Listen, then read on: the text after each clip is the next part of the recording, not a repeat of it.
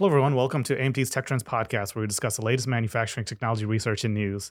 I am Benjamin Moses, Director of Technology, and I'm here with Stephen Lamarca, technology analyst. What's up, Ben? Steve. I don't know why I'm holding this sheet of paper and looking at it. I do that every time for the intro, and it's like a sentence. You know what? You know what's fun? I'm glad you said that because I'm looking down here at like my notes on my phone, Right. and it, it, I posted my notes on a Slack channel, and of course, with my post, it says my name right above it, and I'm like, oh yeah, that's my name. I won't. I'll be able to remember it when we're doing this intro. so that's why I had that dumb grin on my face. Like we got this. we got it. We the intro's done. Well, jo- well done, Steve.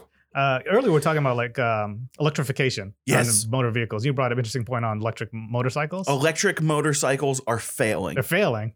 What's the deal? So, so I saw this So great. before- okay, you are a motorcycle enthusiast. Yes. So I just want to give a little background. I'm a gear and uh, I'm a gearhead. gearhead. All right. Um, which which I used to be a car enthusiast, Right. And I still am a car enthusiast. That's I'm- don't know. I'm not wording any of this right, but I, I originally a car enthusiast, and um, I like to use the term gearhead now because I like a lot more things than just cars now. Right. Uh, watches, firearms, motorcycles. Everything intricate. They all have gears. Right. They're all mechanical. Sadly, a lot of them have computers too. But I mean, I'm not a luddite though. Um, but anyway, so so let's let's take a step back. Let's look at cars again. Right. Um, if you look at the big electric car company Tesla, Sure. they're, they've taken off. Um, they originally I saw them as a luxury vehicle company, Right. and I say that only because you know another company's stepping in now called Lucid. Right. Still haven't seen a Lucid car. Seen a few like articles. I don't think I ever will. they say they're based in California, but if you like, at least the wiki page says like the founders are all like Chinese, Right. And this this is a Chinese company, Right. Right. for sure. But they they're trying to make like you know the luxury electric Correct. vehicle, which I always ag- coming back to what I said earlier. I always thought, oh, you know, Tesla already had that. You know, they Sure. are pretty luxurious. They're expensive. Right. The interiors are nice, but apparently, I guess they think you know You can go. Tesla's like BMW, Mercedes level. Sure. Lucid's going for that like electric Rolls Royce. That's that's a And it's high like, tier. how about how about you give it a little bit of time? Like by 2035, I'm sure Rolls Royce will have an electric vehicle. Absolutely. Like like I don't know what, who you think you are, what your credentials are, but anyway, electric vehicles are taking off. Right. There's the Nissan Leaf. There's the Chevy Volt. It all started with like the Prius and actually the Insight, but Right. we won't get into that debate. Um, and even before then, um, the EV1 by Chevy, Sure, a GM sure. product. Yep. Uh, but that that's another one we really don't need to get into. Anyway, electric vehicles. Um, I think th- there's like some government mandate saying that all manufacturers sold in the U.S. need to have at least one EV or majority hybrids by 2025 sure. and some countries, maybe even the U.S. I, I, I'm speaking out of my line, uh, out of line right now, but maybe even the U.S. are saying, yeah, we want all electric. New vehicles have to be all electric. New cars Sure. have to be all electric by 2035, Right. something like that. Right. Which uh, makes me a little sad, but uh, you know, it's progress. Right. Um, I hope. um, I guess. but uh, you know, even before electric vehicles, going back to like the gearhead part of me, Right. You know, I uh, am an enthusiast, and enthusiast car people, car car yeah, car people. Um, you know, they don't make car companies money. sure. You know, Sure. when an, when a car company uh, kneels to the enthusiast fan base and makes an enthusiast car, they never buy them. Right. I mean, they sell pretty well, but like if you look at the sales of like the Mazda Miata, a Right. proper driver's car, an enthusiast car, um, the, the, the good Porsches, like the Cayman, Sure. not to insult your Porsche, uh, but like right. the, like the Cayman and like the Boxster Right. and like the the the GT3 touring, Right. you know, the really crazy expensive ones that on paper aren't impressive anymore compared to like the hybrid Panamera Yep. uh, and all-wheel drive. Um, you know, they don't even compare to like the Ford F-150 or the Toyota Corolla. Correct. It's like this is a successful sports car. It sold 2500 this year. And it's like that's that's, That's nothing. nothing. They don't make the car companies money Correct. They cost a lot of money to the car companies in terms of research and development Right. and production, but they make none of that back. Correct. well, all, they're they're happy to break even Sure. with them. Sure. Um, so enthusiasts like myself are because I'm living romantically in the 90s and like like late 90s, early 2000s when cars were at their best. Uh, you know, and a light car was considered like 2,500 pounds. Right. These days, you'd be happy to get a car under 3,000 pounds, and even that's pushing it That's yeah. um you know it's it's people like myself have to go to motorcycles Sure. if we're out of our mind enough Right. um because it's the only place where you can go to get a high revving naturally aspirated internal combustion engine Right. because all cars today are turbo if Yeah, not are yeah. going turbo Correct. um and the epa doesn't help with that um and manual transmission forget it Right. you're lucky to find it as an option. And if you do find it as an option, you no longer as a as a car person, you no longer can pull that argument saying that oh well the manual's more efficient, Right. it's less expensive and um it's faster. It's not It is none of the above anymore. It's not just like oh well it's still more efficient or Right. oh well it's still less expensive. It's none of that. Right. It is usually a an upgrade Right. or, or an option. You even mentioned developing countries are shifting away from manual transmissions. Manual, a lot of a lot of developing like third world countries, it's getting harder. Like it used to be unrealistic to go if you were vacationing or visiting a third world country Yep. for whatever reason that you could get a rental car with an automatic. Right, right. It's it's becoming less and less. Yep. Like you can actually it, well it used to be that you couldn't even find one. Right. Now it's at least, you know, you can find one. It's an option. Yeah. But like it's it just it they're everywhere Yep. now and they're taking over. So I think the enthusiast base, it's people like me that it's our fault that electric motorcycles haven't taken off. Right. Harley Davidson had the LiveWire, Yep. but they've mothballed it. Yeah, they haven't stopped. Well, they haven't like canceled it, Right. but they stopped production and they're like, we only sold like 600 in two years. So, They're still hoping. um, and then on top of that, as an, as a, you know, just like the cars, all of that torque, like the maximum torque is available at zero RPM. Yeah, That's yeah. terrible for a beginner rider. You know, the last jump right thing a beginner rider wants to do is accidentally wheelie. Right. Yep. And those things are like almost guaranteed to wheelie. Yep. Um, I think the only dedicated electric uh, motorcycle company out there is a company called Zero. Right. And they're only still in business and still up and running because they've secured some serious police and military contracts. Yeah. yeah. Which that makes sense. That's, That's fair. great. Yeah. I love that. Everybody loves a mil spec thing. And they've they've landed it and it's an American company Yeah. too. So they're quite literally the Tesla of motorcycles, Right. but nobody looks at them and says, "Man, that's nice. I want that one of That's these fair. days." You know. Yeah. So Eh, it's, maybe it's it's people like my fault. uh, uh, we'll still keep seeing new electric uh, motorcycle startups come around. I feel like that's that's the thing. I feel They're like not done yet. They're No. not dead yet. no, and it's I think so. They're in bad shape. In the U.S., motorcycle, I feel like the market is more of a niche market anyway. I don't think it's a huge market in the U.S. I feel Right. like you know there's pockets, and I think you're right. You have to be an enthusiast. You need the culture behind it. I don't think electric motorcycles have developed that culture for enthusiasts just yet. motorcycles, and I think and I think you're absolutely right. Uh, and I think motorcycles are the new manual transmission. Yeah, yeah. If you fair, want a right. manual, why even right. bother with a car? Right. which Just is get a bike. which is unfortunate because I love a manual transmission. Yeah. There's no way in hell I'm going to buy a They're motorcycle. so slow. well, in this area, plus it's scary to drive a motorcycle. Oh yeah, yeah, yeah, yeah. No, no. I thought I thought you were gonna go. I. I love a manual transmission. There's no way in hell I'm buying a manual transmission car these days, especially with what you've been used to. Yeah, yeah. The previous car I had the automatic transmission. The manual mode was, I would- I would say that's impressive. I would say it's close to like dual clutch style fast uh, trans- transmission speed.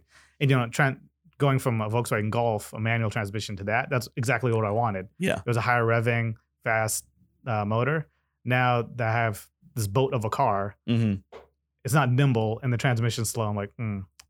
if it's slow, I might as well go manual. I'll have fun with it. But in this case, like to get one, it's almost impossible. Right. Right. So I've, that's- I've that's been right. really impressed with um when I test drove uh the Lexus performance cars. right. The the I'm trying to keep this short. the the automatics. Yeah. Lexus has some of the greatest automatics, and Yeah. they're automatic. They're not dual clutches. Correct. They're automatics. Right. They have found the perfect middle ground between fast shifting, Right. not lightning quick shifting like a dual clutch, Just fast. but fast shifting but also you don't feel it. That's cool. It's they've done such a good job with that. That's but cool. the good news, the good news to come out of all of this like sadness that has overcome me, uh, is at least with the existence of motor uh, uh, internal combustion engines Right. still, gear manufacturers still exist. We we love those people. Absolutely. Let's get into some articles, man. I got Yes. one on woodworking. Not quite, Okay. I, I would say, our wheelhouse, but very fascinating. I mean, when you talk about woodworking, it's it's. Uh, I think the conception, uh, the preconceived notion of is some dude in the backyard with a with a with a chisel making furniture. I like to think of um, Louisville Slugger, the factory. Sure. They've got a bunch of lathes. Right, now we're right. used to work use or thinking of um, metal working lathes. Correct. The And same thing. It's kind of like that, just a Right. different material, but Right. sawdust is really like flammable and dangerous. So uh, in this article, they're talking about the robotics revolution in woodworking. Uh, Whoa. So they're talking about, uh, I would say, you know, high, not high volume, but more uh, consumer grade or large volume manufacturing. Yeah. So it's not your custom wood. It's not you're gonna not visit a guy to make a custom table for you in that scenario. You- you- they're making cabinetry and that type of stuff, which there are high variations within that process. So it's a high volume slash high variation type process. Mhm. Uh, and there's um, the woodworking industry is seeing seeing a lot of the issues that um, a lot of under, in, industries are seeing of they needed high talent or um, high skilled workforce to Yeah. do those type of tasks. Now they're able to try and augment some of the other tasks with robots. Um, and they go through a couple of scenarios where they're automatically feeding CNC routers or computerized bandsaws. Um, they're also using robots to sort, stack, and direct those parts to other places in the production. Um, and now they're also exploring, obviously, sanding and finishing, which has That's- been around in uh, that is the one. automotive for a while. Think about think about so sanding takes so much time. Right. And if you can get a robot to do it, you'd need a robot with a really advanced vision system. Right. And you would need a, a, a generation three robot, a third gen robot for that. A cobot or an industrial robot wouldn't be enough, I would think. Yeah, you would need something that's implementing like an AI or machine learning to make sure you're getting a perfectly smooth surface and you're fall properly following the contours of each unique Yep. part made. and that's the interesting part, right? The when you look at parts that are uh, produced or wood parts, they're they always have very very complex uh, uh, surfaces. Yeah. So the complexity of the surface, plus to get a surface finish good to touch, Yeah. right? It's not just good to look at, but you got to touch it. You could have two perfectly identical cut pieces Right. of wood, but the wood's still different. Right, I, I see what right. you're saying. So Yep. like there could be a knot Yep. somewhere in one, and the robot would you would probably want be like because I think I would think you have to sand a knot slightly differently. Maybe I It's mean, probably gonna re- the is probably gonna remove slower, Right. Or Yeah. fat, some it's differently. Definitely, that's right.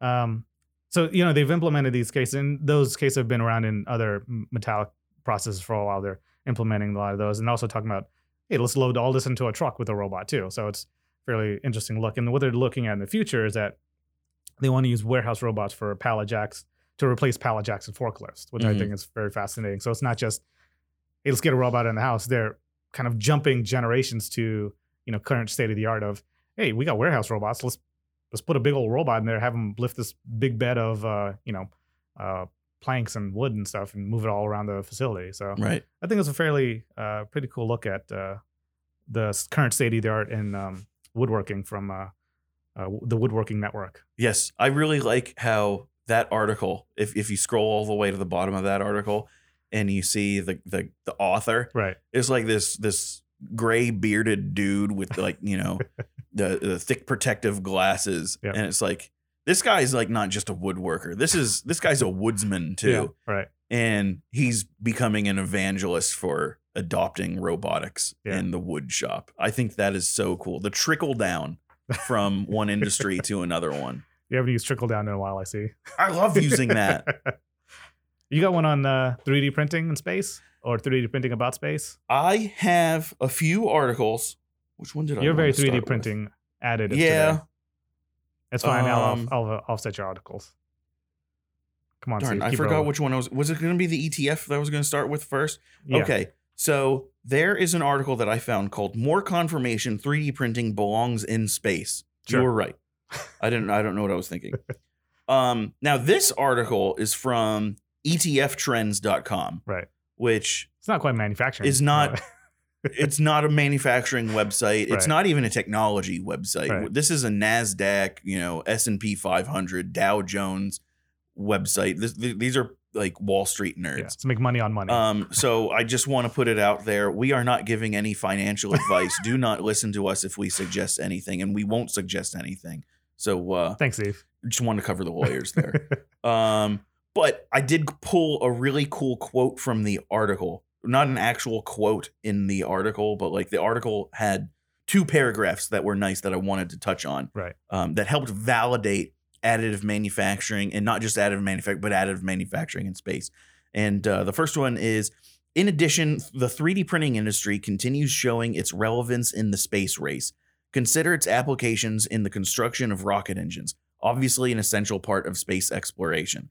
So they're talking about obviously using additive to make the the rocket engines. Yep. And the next one is 3D printing, whether critics want to agree or not, is speeding along space related technological advancements. There was a time when it took thousands of NASA engineers years to launch anything into space. Today, privately held Relativity Space can 3D print a rocket in just a couple of months. Yep. And so it, it's just the rest of the article could, you know, it's we're, it's talking It's about market stuff. It's Right. talking about an ETF called Print or PRNT. You can search for it on your Robinhood app or whatever the kids are using. Um, But there's a two interesting uh, you know trends in that, right? So you have you know the criticality of the parts. I mean, Mhm. these are if there's any issues, people will die, right? So you're launching someone in space on ten thousand pounds of fuel, yes. right? And you're printing a the basically the nozzle, the engine, all the trans fluid transfers from taking this explosive fluid into the engine and then combusting it out the back, right? So if there's f- flaws, issues on a uh, additively made part, that thing's going to explode, right? Yeah. The- so the idea of the confidence in being able to grow these parts where you're comfortable strapping people to this uh, explosive device, basically. So I, I think that's a, a a new look at you know And you- additive also. Th- that's also a very grim outlook that the article also touched on. But but I like to look at this article for the confirmation that additive is here to stay, and it's also going to space. It's going to space. And I like that, you know, I think space has the ability to harvest uh, value from additive in terms of complexity also, because they do touch on being able to reduce the number of components. So being able to reduce like, you know, nuts, bolts, washers, trying to put two pieces together to just Yeah. grow it all together. And you can build in the internal cavities uh, into that uh, feature. I think there's a lot of value in that, both in, you know, reducing assembly time, but also I can make more complex internal geometry where Yes. I don't have to worry about trying to bolt things together and seal them. Also, um, just to transition to another article, and then I'll give it back to you. I promise. Um, because I've also been following the market a little bit, and uh, I've been watching like big company GE have like the smallest uh, uh, share price ever for like the past two years. Sure. GE uh, found an article about them. GE uses binder jetting to design the world's largest offshore wind turbine. That's cool. It's really cool. So like GE Additive has been crushing it, even though their share price won't necessarily reflect it. Uh, I don't know what the rest of GE is doing, but GE Additive and GE Aerospace absolutely crushing That's it. true. And um, it's just really cool that like we, we don't get to see or hear about offshore wind turbines that much, Right. other than that you know every other yahoo that thinks of wind turbines is like get them out of here. They're they're wasteful. Yeah. And it's like, well, if you know, if it's offshore, then you know it's out of sight, out of mind. So I don't think you need to worry about it. But Unless you're at the beach. GE's coming, and you see an, a, a turbine blade impaled a whale that's beached. Um, but uh, you know, it, it's cool that you know GE's coming out and being like, yeah, we use additive, and we also made the biggest wind turbine that's offshore. So it's a nice little feat. I like that. And, uh, you know, it's, it's an interesting scale. So we can talk about space, right? You know, rockets are fairly large, but then the components can be fairly small, right? The engine Mhm. itself is actually fairly small. But then you go to the other extreme of that's probably one of the one of the biggest structures other than like skyscrapers that we're manufacturing, right? Yeah. Going to a, a wind turbine that's several hundred feet tall, Mhm. the blades are that big. It's it's impressive. So be able to, uh, you know, support that manufacturing process with additive is great, And put it in the ocean. and put it in the ocean Where and it's, make it last. it's not ruining the view of beautiful rolling hills and amber waves of grain. of. Virginia. Sure. Or wherever. but like and you know, originally I was like, man, that, that can't what if like a huge like storm takes one of those out and Sure. like who's who's gonna be like which electric company or energy company is gonna be like, yeah, we lost some wind turbines today. They're never gonna come out forward with that stuff. They're gonna be like, Oh, if it if it goes missing because like a storm or a big old tidal wave took it out, it's it's gone. It's gone. It's already in the trash pile in the ocean. But I gotta say, one thing that that makes me happy about like offshore wind turbines is for every, you know, ten or so, I guess I'm, I'm pulling a pull total arbitrary number out of my head. Sure. Um, but uh, I guess for every ten offshore wind turbines there are, that's Right. one less offshore oil rig. we'll come back to that later. Hopefully, we will come back to it. Actually, later, yeah, yes. there'll be a last article we talk about is uh, um, sustainability in manufacturing. So th- I'm glad you brought that up now. Uh, the article I want to talk about is world first Sidebot offers compact design, high speed. I love this. What do you know about Sidebot. Sidebot, Steve? So I don't want to rain on your parade, but this is like a couple weeks, if not months old. Sure. But I remember I so I put something, you know, weeks or months back in the weekly tech report uh, about Sidebot. Right. Sidebot is my new robot hero because, um, so everybody knows Delta Arms. If you don't, go to an IMTS and you'll be amazed by how stupid quick they are. They are fast. Um, but there's never been a when we think about collaborative robots, we think of like, you know, really slow robot arms. sure. sure. the opposite of like the fast Delta Right. robots. Well, the speed is part of the safety. Sidebot is it is part of the safety. Right. Specifically the energy, the Correct. force, That's the fair. newtons. Yes. Um 15 newtons is the max, the regulatory max for uh, cobot. Right. Has to be under 15 or under. Um sidetracked again. uh Sidebot is the very first Delta arm cobot. That's right. So this is a direct drive pick and place uh, a a robot. Uh, and then an article from uh, Packaging Digest talks about uh, works side by side with human workers in food, beverage, consumer goods, pharmaceutical, electrical, automotive. Um, the company uh, is in in this case they're comparing it directly to cobots, which I, I think that you know it's partly a marketing article, right? So it's it is ten times faster than a cobot, uh, but it's more in line to like a Delta arm, right? So Yes. the ability with uh for you have the speed but also the the uh safety to, for a human to work in that environment So they- they're they're pulling the card of like, you know, do you know? Does the reader know their vocabulary? they're It's like sure, it's a lot faster than a conventional arm cobot, right but is it faster than an industrial Delta arm? No. and they are picking their battles there so it's fair Yeah. but I, I think they're they're offering different options right so instead of still cool, still an industry first. so if the need if the primary need is to have a cobot and then you're doing just pick and place yeah a a, a single arm cobot is going to be slower than what they're offering so that's a cool article I, i'm happy to see more uh, integrations with humans and robots working together i think you know Yeah. i'm a big fan of hybrid uh, manufacturing and hybrid technologies in general so i'm Yeah. really and it's happy to see not that. like Delta arms are new. Right. And certainly well, certainly Delta arms aren't new. And it's not like cobots aren't new. Right. But the cool thing about Sidebot is there was the fact that Sidebot exists now right is an indication that this isn't like some invention that somebody came up with. somebody has a need So, somebody has a need for Right, it. And right. this was this came out of necessity. Yeah.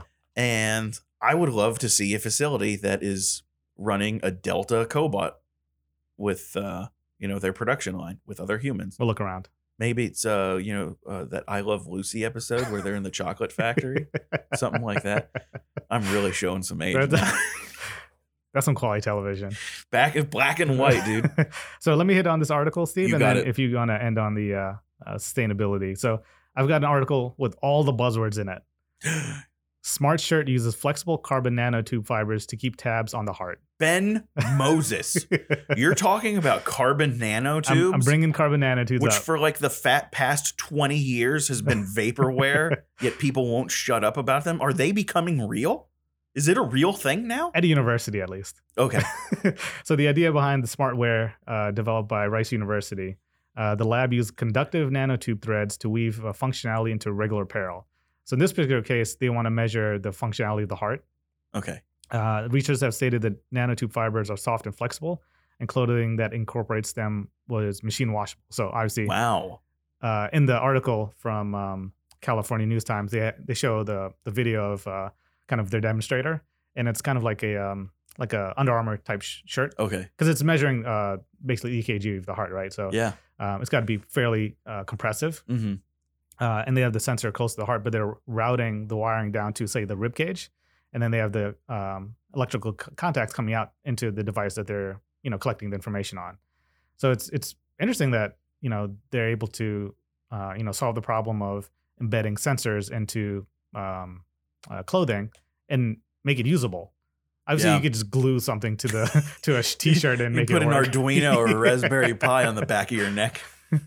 Um, and the reason that they, uh, I think, went this route is one, the conductivity, but also they had um, uh, the straight carbon nanotubes were too small by itself to actually weave into the fabric. Wow. So they created like a very, very thin rope, you know, several layers of the tubes uh, to make into a thread. And then they use, you know, s- certain techniques. So if I want to make this in production, you know, how do I sew it? What patterns do I need? You know, what are the kind of limitations of how to implement this? And uh, they have a really good, you know, There's a carbon nanotube yarn. Yeah, exactly. Wow. so this thing exists. They tested it. They got better results than you know all the other devices they compared it to. And then when they added you know medical grade contacts and things like that, then they saw a step, a slightly step above what they tested. Uh, so you know from the all intents and purposes of the article, they have a thing that works. You know, weaving carbon nanotubes into um, you know clothing and getting useful information out of it. That's so cool. How So- close is it to actual production and not just university tests? Uh, probably a ways out. Okay. Um, They didn't say anything like that. Well, it is funded by the Air Force and like a bunch of other grants. Okay. So I definitely see uh, applications, you know, going into In a G suit for Yeah, sure. definitely. Yeah. So um, you know, measuring uh, heart rate, being able to measure blood pressure, all the air pilots' vitals. That could definitely be a plug-in into the suit. you that plug that in. It, it's in the suit, and you plug it into the plane. Yeah. And you know it, it detects that the pilot's about to pass out. Right. It it starts limiting the G's. That would be. Re- that's really cool. Yep. Yep. So you know, and of course, they're looking into you know how do we transmit the data, right? So you could always go wired connections like they do in the demonstrator, but now you could put a Bluetooth adapter or some other low power Wi-Fi device where you could wirelessly transmit it. And so yeah, I, I think it's a very good That's so demonstrator cool. that you know um, wearable electronics other than a watch, it's you know more hearsay. Carbon nanotubes is hearsay. Yeah. Somehow they combined the two and made it work. So Wow. it's fairly fascinating. That's a big deal. Big deal. All right, and what's your last article, Steve? Last one, I think I figured we could have a discussion about this. So, 3D Printing Media Network. Yep. Nice, respectable. We like their news. Yes. Their article posed as a question, so we all know the law of you know uh, newsletter editorials. If you ask a question as the title of your article, the answer is almost always no. That's fair. It's like eighty percent. That percentage may be a lie. I don't know, um, but it's going to be no. Um, can AM additive manufacturing help fight climate change with a more sustainable production? When I read this, Yeah, tell me what you, tell me your thoughts, Steve. I immediately said, "Yeah, of course." Of course. And then I thought about it. I was like, "Nah, yes and no." Okay. Like immediately, you start from square one. Let's say you go you- go to Staples Right. or wherever the home kits are sold these days. You go buy a 3D printer. Right. material. You come home, you plug it in, you get the software all set up, and you print something. If your design is perfect Right. and you've simulated it on your computer Right. and like done digital simulation and Yep. testing to make sure it's going to print okay, Right. and you've done that properly, Yep. And then you've made sure the machine is clean, but of course it is, it's brand new, and you peeled all of your plastic off the smooth surfaces Right. and you print it and it comes out you have a perfect part in one shot Right. the answer is yes Correct. but if you're like alka and what did she break? no i'm kidding i'm kidding i didn't mean to pick on her but like like if, if, if you're how i would imagine most home 3d Right. printers Right. you're just like you're just printing out parts If You you, know, scroll if through the 3D printing uh, subreddit on uh, on Reddit, there's you're gonna scroll through a lot of scrap parts before you get to the first good Bodhi. Yeah. and what do you think happens to those scrap parts? Do you think Oh, they can break them down and re- turn them back into stock like printing material that they can throw right back in? No, it's going to No. end up in the ocean. uh, or recycling bin. So that's when I got a little dark Okay. and was like, it's only yes if you get all of your simulation down. Right. And I so so the answer is From your probably no. Yeah. And then on top of that, let's say you do uh, recycle your scrap parts, Sure. or you recycle plastic in general. There's Right. a lot of articles coming out uh, this week alone talking about um, uh, recycling plastics, like in bottles, you know, uh, shopping bags, Right. Uh, and how to refine that, break it down, and turn it into uh, material to 3D print with. Right. That costs so much energy. Sure. and unless sure. you know exactly where your energy's from and your energy is green, right. if right. you will, then no, you're not doing anything environmentally friendly. Uh, Sure, you're getting rid of plastic, or well, you're you're using some plastic that would normally just end up in the ocean, Sure. but it's it, You think that it's a you're wash? still you're still putting a lot of CO two into the air, yeah. Yeah. just to do that. Can I give you my thoughts, Steve? Yes, I want to hear it. All right, I want to hear the professional thoughts. Well, let's not get carried away here. So the title I think is over oversimplification. So they're trying to, you know, compare like one process to whatever the reader thinks is another process. So a lot of times you'll compare it to subtractive manufacturing, which is fair. yes, You know, most of the industry is subtractive at some point, right? But also let's look at you have casting processes, you have forming, you have joining, and then of course you've got subtractive. There's a bunch of other manufacturing processes that you should consider. Um, and subtractive encompasses a huge variety of stuff. You've got water jet, right? Then you've got uh, mills, lathes, whatever. So the idea of is additive better? Well, I don't know. What are you comparing it to? What metric of what unit of measure are you comparing it to? So if you look at, um, you know, maybe time and energy, oh man, time. right? So if I have to form parts, yeah, I, I need to make dies, but then forming those 10 parts once I have those dies is going to be a hell of a lot quicker than making growing those parts additively, right? So Yeah, so if you look at time, mm, it depends on are you including and time also depends on how many parts you need. yeah yeah exactly. So you look at how many yeah, and then you look at where where does T zero start? You start at like the design process that would do dies and manufacture dies and process it. Um, so there's a lot of questions on that. But then you look at okay energy, how much energy is used to produce those parts? Do you have the same amount of energy forming those parts versus growing those parts? And then and then at some point you're probably gonna have to machine features on it also.